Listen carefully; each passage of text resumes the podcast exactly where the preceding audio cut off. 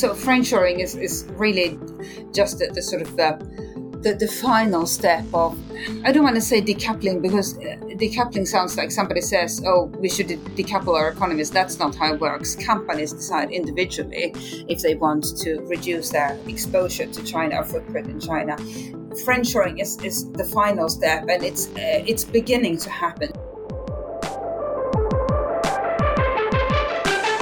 Hello and welcome to the Hopkins Podcast on Foreign Affairs. My name is Leo Kamer, and I am joined by my co host Chris Park. Beginning in the late 20th century, American companies and companies from developed countries moved their manufacturing operations to developing countries, most notably China. On today's podcast, we discuss the abandonment of this offshoring policy in favor of a friendshoring policy, wherein companies have begun to move production operations out of China and into countries with less political risk. We also discussed the reasons behind the original practice of offshoring, why businesses are opting to friendshore, and the economic and diplomatic ramifications of this change in both China and the West. Joining us on the podcast to explain friendshoring is Elizabeth Braw. Elizabeth Braw is a senior fellow at the American Enterprise Institute, where she focuses on defense against gray zone threats. She is also a columnist with Foreign Policy, where she writes on national security and the globalized economy, and she is the author of The Defender's Dilemma Identifying and Deterring Gray Zone Aggression. We hope you enjoyed this episode of the Hopkins Podcast on Foreign Affairs. Elizabeth, thank you for joining us today. Thank you for having me.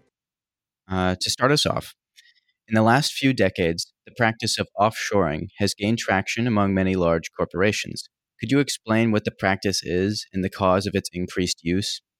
Yeah, so uh, at the end of the Cold War, uh, what happened was that uh, the market economy, which had existed mostly in, in Western Europe and North America and some other countries, including Japan, Australia, and so forth, and a little bit in, in Latin and South America, all of that, all of a sudden, uh, new opportunities arose, uh, especially behind the where the Iron Curtain used to be.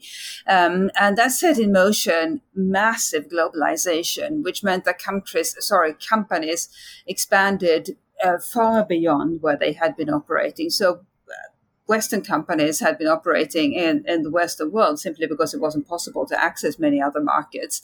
Uh, and with the end of the Cold War, um, they had uh, chances, uh, really unprecedented chances, uh, to establish, not just to sell, but also to establish operations uh, in all these countries that had previously been ex- inaccessible. And, and those countries included China, which uh, obviously wasn't part of the Soviet Empire, but had been. Uh, similarly closed because it was a socialist economy. Um, and so with those opportunities came uh, opportunities to uh, to make production manufacturing uh, more efficient. So you didn't need to produce everything uh, in uh, in your home country or, or in neighboring countries, you could uh, move the, the, the manufacturing or parts thereof to cheaper countries, and that's what happened. So that that that was offshoring, and it was incredibly efficient because at the same time as this all was happening, uh, shipping provided and still provides incredibly efficient and low cost services. So it doesn't matter whether whether you manufacture in in uh, in your company's home country, somewhere in the West or in China, getting, or, or in another distant remote country, getting your components from there to where you need them to be, uh, which may be in your home country or in any other country around the world, is extremely uh, cost efficient. And so it made sense for companies to have these, to establish these globe spanning um, supply chains with production in, in faraway countries, not just one faraway country, but lots of faraway countries and components uh, transported between these different countries uh, until then finally being assembled in another country and, and reaching uh, consumers, buyers uh, in uh, in in other countries, uh, and, and not just in the West, but around the world, because sales, of course, uh, expanded as well. So uh, offshoring was an extremely attractive proposition for, for companies and um, has really continued until uh, until today simply because it makes the whole uh, process of manufacturing uh, goods so much cheaper because uh, wages are still lower in these countries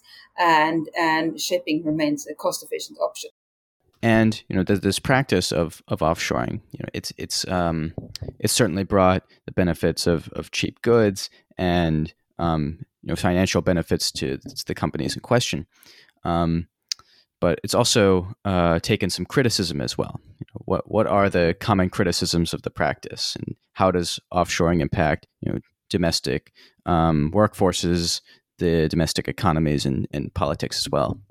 That is indeed the criticism that that it has uh, that has been um, voiced against offshoring. That that it yes, it brings enormous benefits uh, to uh, the companies' home countries because com- these companies do extremely well as a result of offshoring, and of course the countries where they they bring their manufacturing um, uh, do well uh, too because they.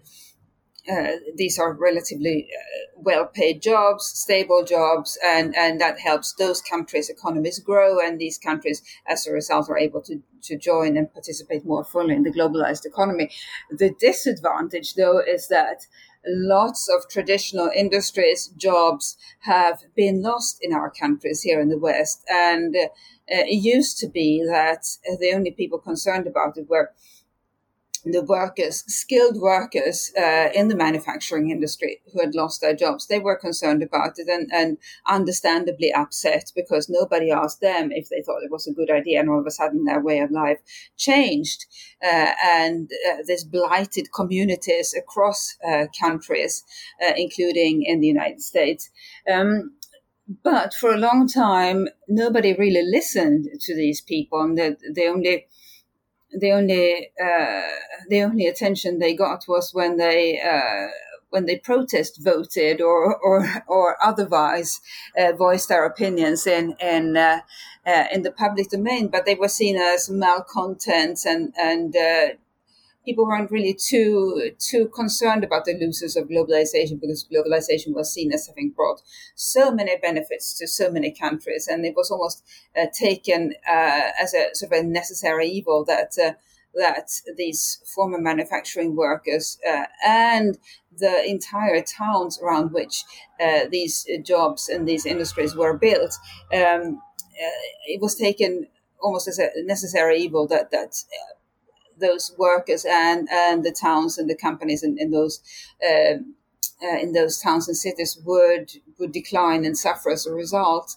Uh, and I think that the the really a tragic point here is that the people who decided about globalization are clearly um, heads of companies, and, and it's in their interest to, to maximize profit for their companies. Fair enough, but it I think policymakers forgot to that they that society had responsibility to to uh, ensure that something replaced those companies, and uh, maybe policymakers realized that that that that was their responsibility. They just couldn't think of anything.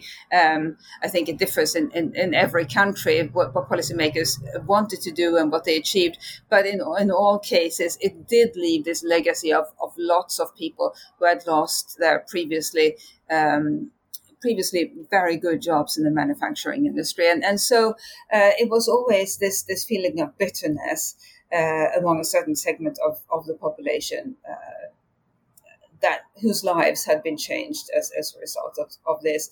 Uh, and we should remember that, that globalization has brought enormous, uh, enormous um, wealth, uh, a fantastic lifestyle for, for many of us, including, um, well, across the, the income spectrum, but nevertheless, uh, it has blighted cities and, and, communities.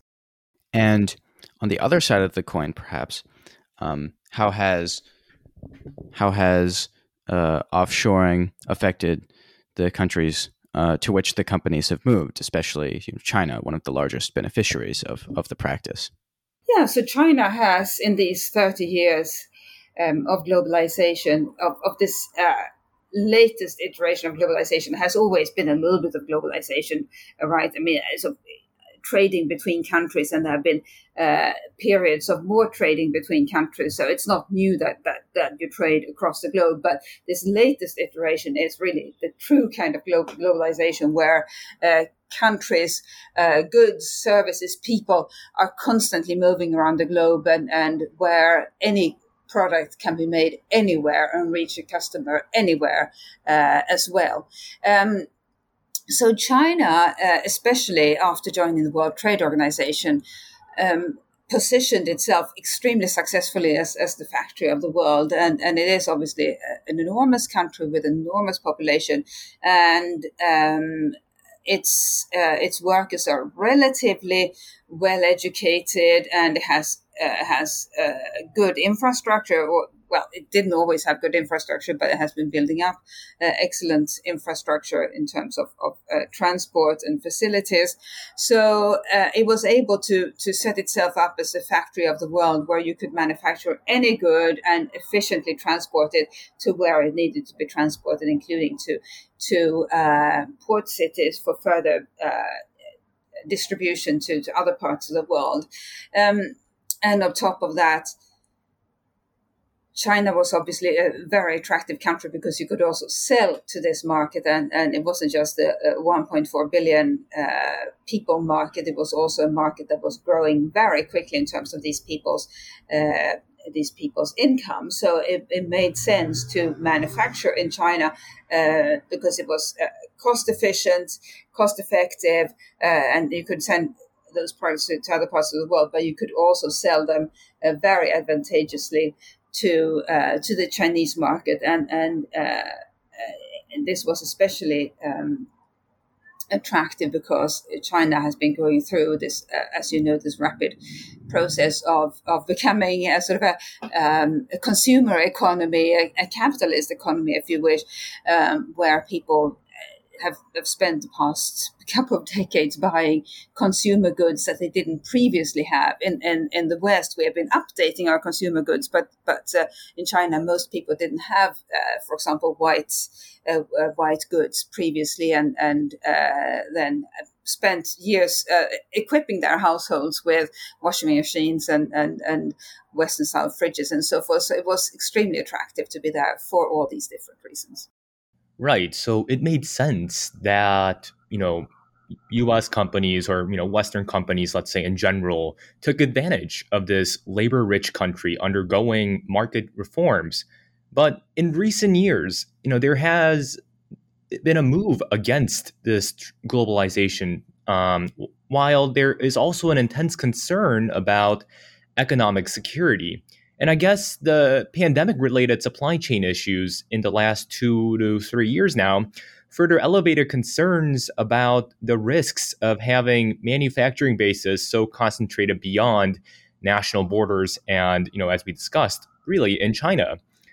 Can you, I guess, first explain why policymakers in the United States today are so focused on supply chain restructuring, perhaps to uh, um, reshore, you know, these manufacturing operations, and how that perhaps relates to how po- policymakers are perceiving China today.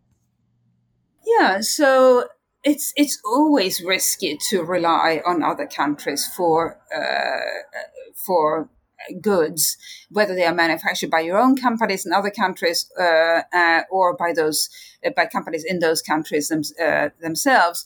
But the point is that if there's any disruption, you're in trouble. And and if you look at, for example, UK, the UK during World War II, uh, the UK had been extremely dependent, was extremely dependent on imports of fruits, uh, fruits and vegetables from the Commonwealth.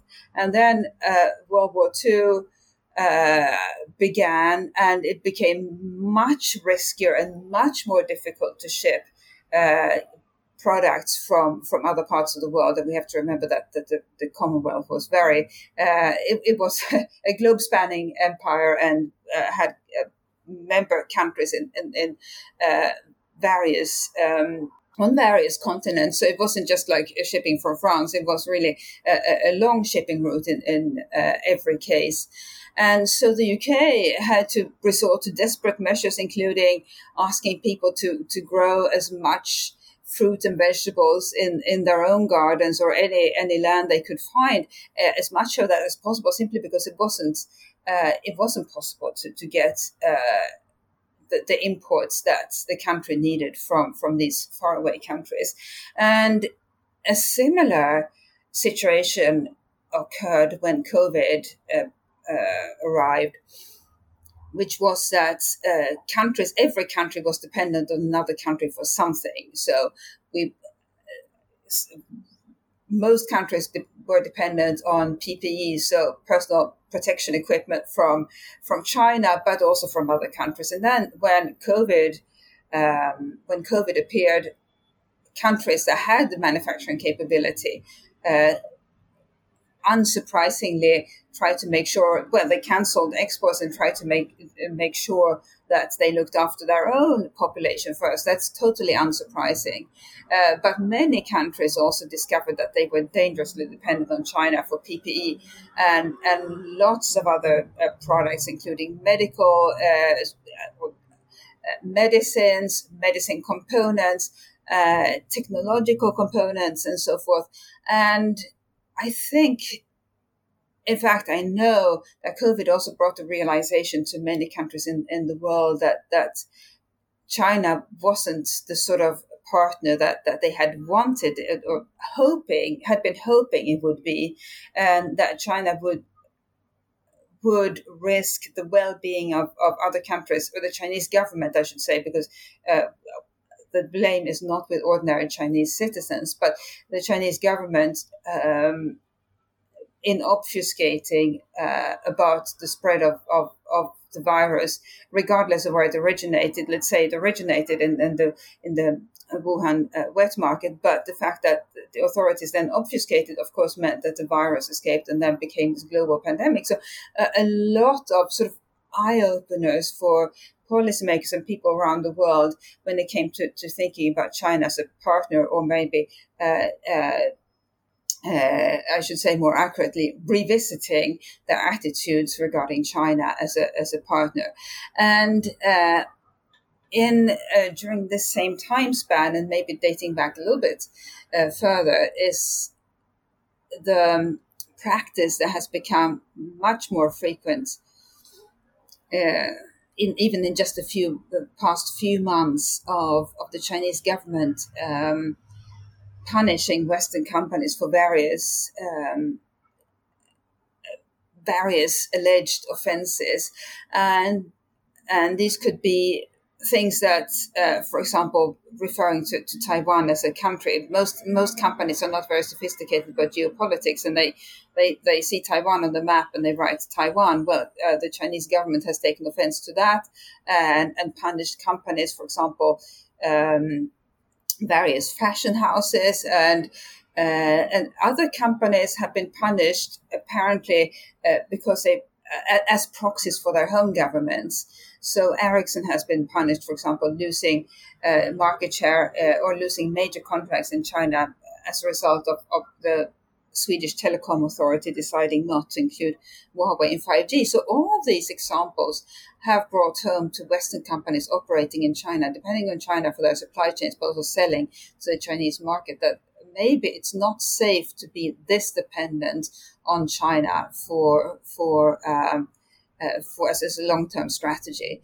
And so there was a really phenomenally uh, interesting survey by Willis Towers Watson, which is an insurance broker, and they have an annual political risk survey. And, and in the most recent one, 95% of companies surveyed, and these are global companies, globally operating companies, um, expressed concern about doing uh, business uh, in about the political risk associated with doing business in the Indo-Pacific region, which in reality is China. So that just gives you an indication of how concerned they are. And, and the equivalent figures for Europe was something like 50%, Middle East 60%, uh, and China up there at, at 95%.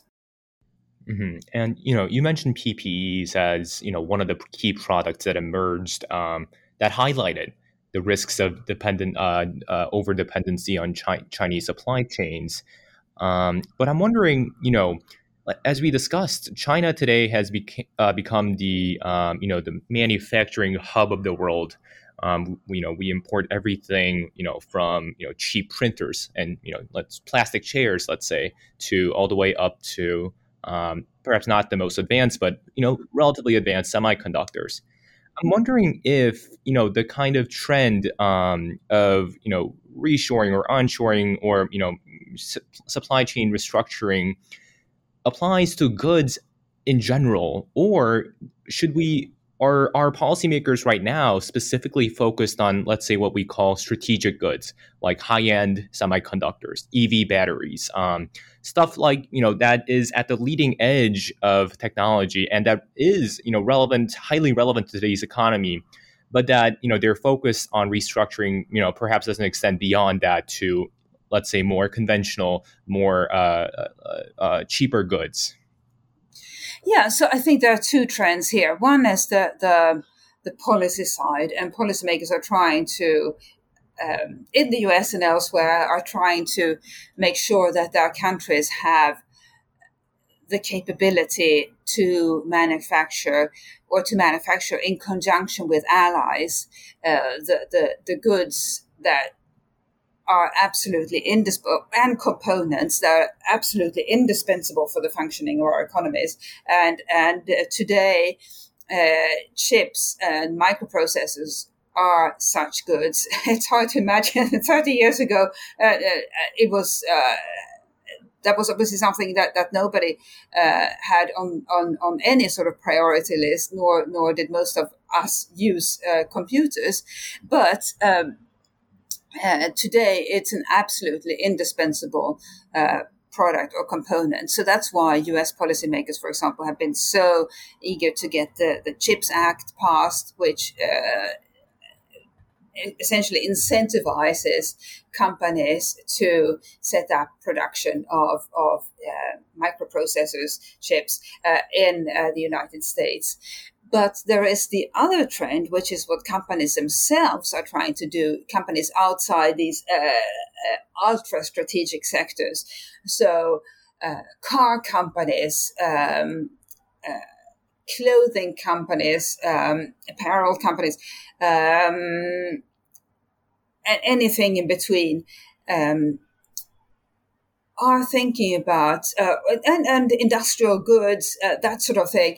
Uh, they are thinking about is is this sustainable? And uh, and the answer is, is clearly no. Obviously, you're not going to leave China uh, just uh, within a couple of months abruptly and say, well, goodbye, we're not going to do business here anymore. But you will try to shift your supply chains out of China gradually. And that's what these companies are doing. So they're moving a little bit to Vietnam, maybe a little bit to India, depending on, on, on the company. And, and this, by, by the way, includes uh, toy companies. So it's, it's really across the board.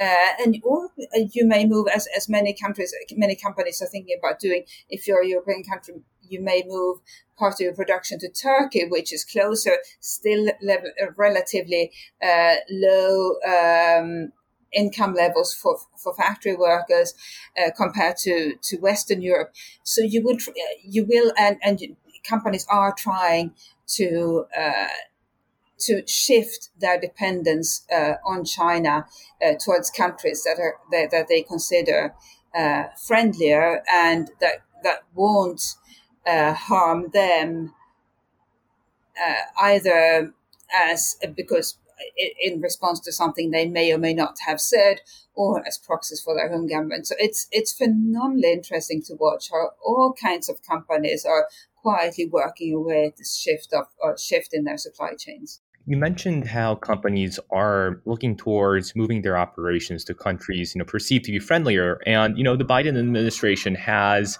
been floating you know this idea of friend shoring, you know, um, that, you know, which exactly, you know, as it suggests that, you know, uh, these manufacturing operations are moved towards not necessarily onto within U.S. borders, but within the borders of countries that uh, is relatively friendly with the United States. How is this different? And is it perhaps more risky than onshoring, but is it still a manageable risk? Because I, I know we talked about how it's always risky to be relying on other countries. And even in friendly countries, I would be surprised if that does that hold doesn't hold true. So is that an acceptable risk?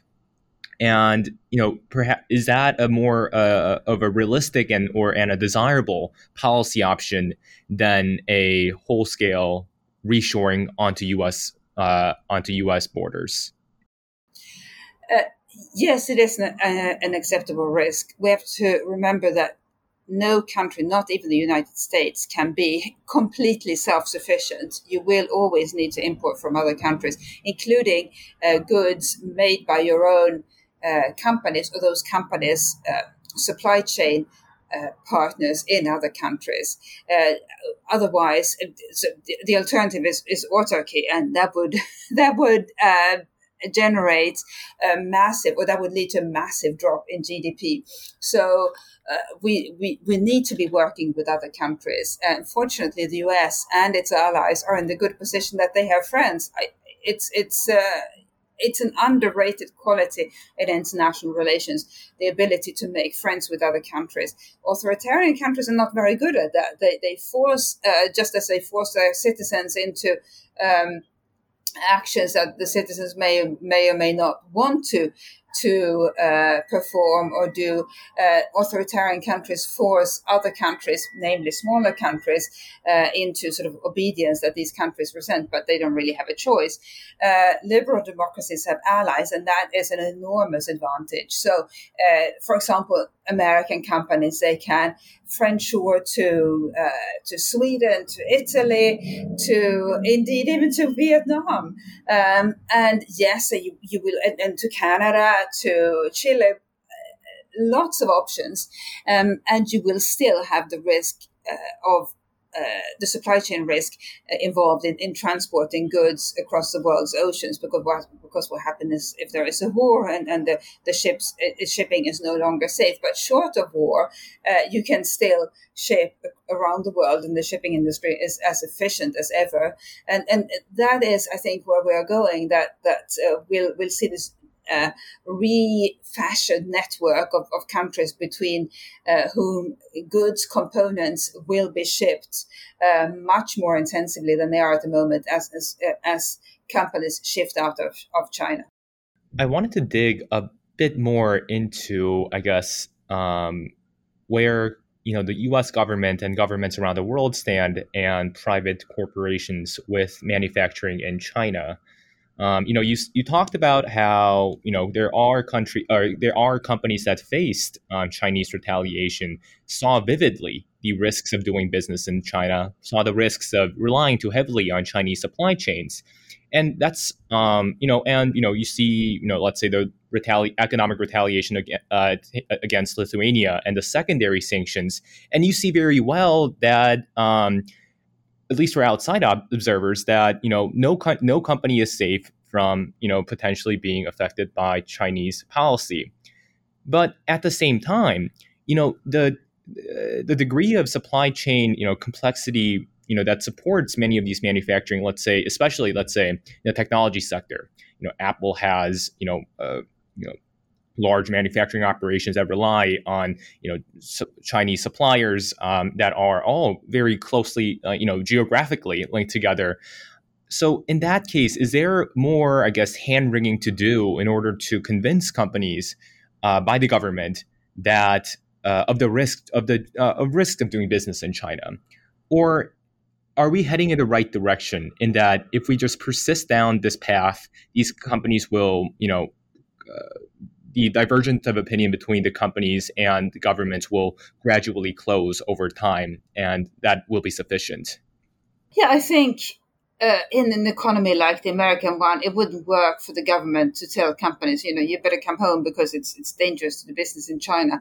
Uh, but business leaders are are, are uh, not stupid. In fact, they are, in my opinions, better at spotting geopolitical risk than many of us academics, simply because their operations depend so much on on uh, the prevailing conditions in the countries where they do business, and indeed the prevailing conditions on, on the world's oceans. So companies are extremely good at spotting risk, at assessing risk, and they uh, are also very aware of the risk of, of uh, essentially politics, uh, Chinese domestic politics or Chinese uh, um, uh, resentment of other countries harming Western companies doing business in China. And so uh, there is no doubt that lots of, lots of companies, even those who haven't said yet that they are moving operations out of China, that they are concerned about uh, the risk of doing business there. And there was a recent survey uh, by the EU Chamber of Commerce in Beijing where a quarter of EU companies operating in China said they were planning to leave, which is really remarkable. Even uh, just a couple of years ago, uh, was uh, th- that trend barely existed.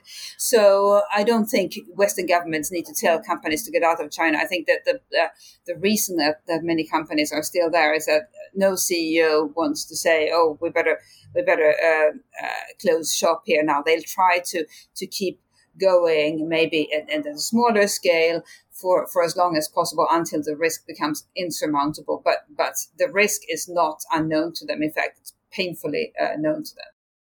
And so, you know, businesses, as you said, will will respond on their own to to increased risk. And you know, maybe we're starting to see this with China, and maybe as well with with Russia in response to the uh, invasion of Ukraine. You know, how how is this relevant to to policymakers? How will this affect policy um, on their end? And if not, how long will it take us to see the effects of, of friendshoring?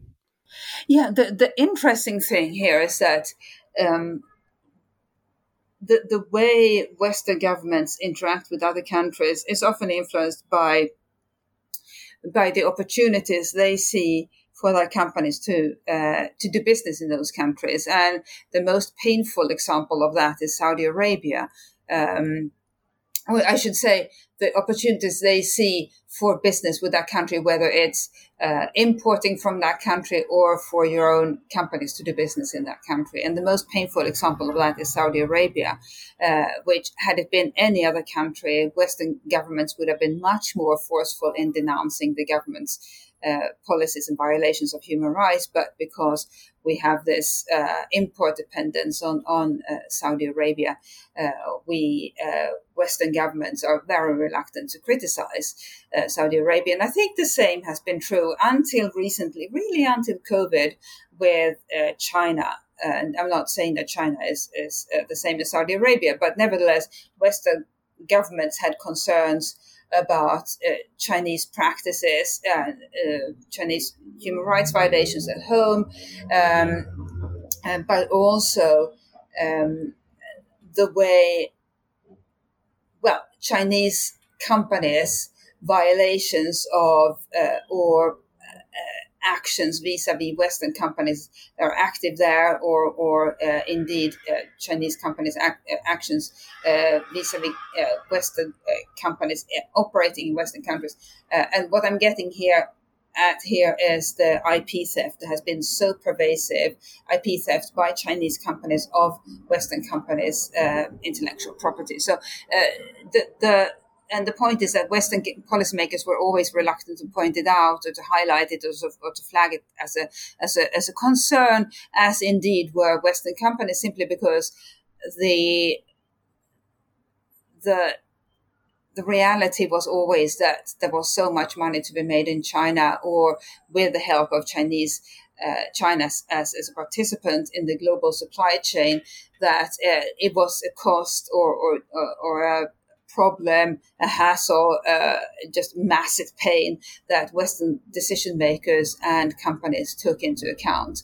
So,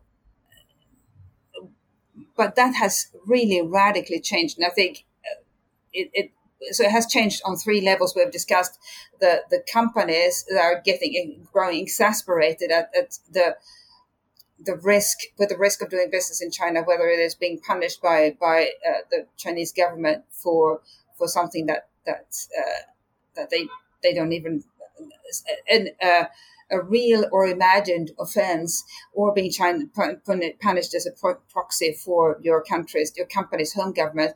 And uh, then there is a third aspect. So there's a, the company's concern concerns Western government's concerns, but then there is the Western public's uh, concern, and the Western public, for for the longest time didn't really have no opinions about China as a, as, as a business, uh, uh, as, as, as, a, as a um, location for uh, for business operations. I mean, it, just wasn't anything. It wasn't something that, that people paid any attention to. Uh, uh, and uh, ordinary Western citizens also didn't pay attention to really uh, the Chinese government's actions. but then along came COVID, and, and it was uh, a radical shift. It resulted in a radical shift uh, in, in, Western public opinion uh, that this obfuscation in the early weeks, the Chinese government's denial that there was a virus spreading in the country. And, and I, I think we all remember the brave um, doctor who raised the, the, the uh, alarm and, and was silenced and sub- subsequently died. And that, that, I think, callous approach to rapidly spreading virus and, and the, the harm that it brought to countries around the world um, resulted in a massive shift uh, in uh, Western public opinion uh, on China. And so now we have extremely high figures in most countries, extremely high figures uh, saying they don't trust uh, Xi Jinping or they don't trust the Chinese leadership. Um, and so that's something that the policymakers are also taking into, into account the fact that their public is uh, has grown very suspicious of the Chinese leadership and would prefer uh, reduced interaction or reduced, I should say, reduced dependence on China uh, for our, our, economies. And so, you know, with that said, of of policymakers beginning to take into account the the shift in public opinion uh, against China, you know, ha- have um, have these policymakers you know, done any actions, or maybe what are some examples of things that they've done um, to uh, to reflect public opinion and uh, public opinion and perhaps pull away from China? Uh, yes, that there isn't really very much policymakers could do apart from from uh, highlighting uh, Chinese uh, human rights violations, which they are doing much more vocally now than they used to. Um, and then, of course, they can incentivize uh, the return of strategic uh, manufacturing of, of strategic um, components uh, in in in their own countries and indeed through friendshoring. That's what they can do. We're also seeing uh, much more, uh, or we're seeing FDI scrutiny. Uh, being increased, so FDI screening being increased in, in Western countries. That obviously has doesn't have anything to do with manufacturing in China. It has to do with Chinese companies buying up Western companies. But nevertheless, that is something that has uh, grown uh, massively during in the past couple of years. Uh, and uh, other than that, the, the the the the action is with with the company since we are not command economies. We are we depend on on on uh, well, companies make their own decisions and, and policymakers can create the conditions for them. But I think they, uh, policymakers uh, are now free in a sense, uh, in a way that they were not a few years ago, free to uh, highlight their concerns about human rights violations in China, for example, or highlight their concerns about IP theft in China, uh, simply because they have uh, the public on their side. The public feels this is important, um, and also companies uh, uh, clearly are concerned about this, and and uh, the the amount of risk they see operating in China is such that it doesn't really bother them that much if, if Western Western policymakers highlight something that that uh, highlight human rights violations or, or anything else, uh, because that the, the, the risk situation is already so severe in China that I I, I, I sense Western companies are, are, won't be concerned that uh, Western policymakers. Um, uh, statements or actions will cause further trouble. Yes, they will cause further trouble, but the trouble is already severe enough. And for a final question, um, will friendshoring, or has it already, um, accelerated the degradation of relations between China and the United States? I don't think friendshoring has. Um, I think so. Friendshoring is, is really just the, the sort of the the, the final step of of um, the yeah the I don't want to say decoupling because uh, decoupling sounds like somebody says, "Oh, we should decouple our economies." That's not how it works. Companies decide individually if they want to reduce their their uh, their exposure to China or footprint in China. Um, I, I think friendshoring is, is the final step, and it's it's it's beginning to happen. So let's see uh, how this plays out. Uh, China is obviously not going to be very pleased if strategic companies leave the country. We should remember that that, that the Chinese government doesn't care very much about um, low end production anymore. In fact, it wants to uh, reduce uh, its dependence, uh, its uh, economic dependence on low-end manufacturing. It wants to present, uh, it wants to turn the country into a high-end manufacturer in, in biotech, um, AI, and so forth. If if such companies begin leaving the country in large numbers, and, not, if but when, that will clearly be something that uh, that the Chinese government will be concerned about. But again, uh, it's it's hard. It would be hard for for the government to retaliate against Western governments simply because uh, Western governments don't make decisions uh, on on their companies' behalf, and um, these will be decisions made by Western companies themselves. The only the only exception to that, of course, is uh, extremely strategic goods, like we have discussed, um, microchips, uh, where Western governments are trying to incentivize uh, production at home. But um, this is this is the nature of the the market economy, right?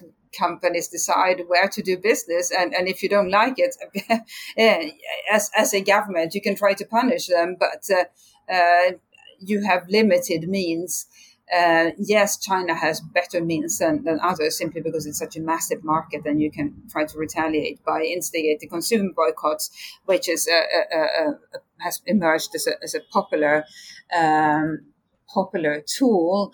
But I think Western companies are now so hardened to these risks, and they know to prepare how they know that they should prepare for them. So uh, I don't think that will put them off anymore. Well, thank you so much, uh, Elizabeth, for joining us on this wide-ranging discussion on uh, such an important issue.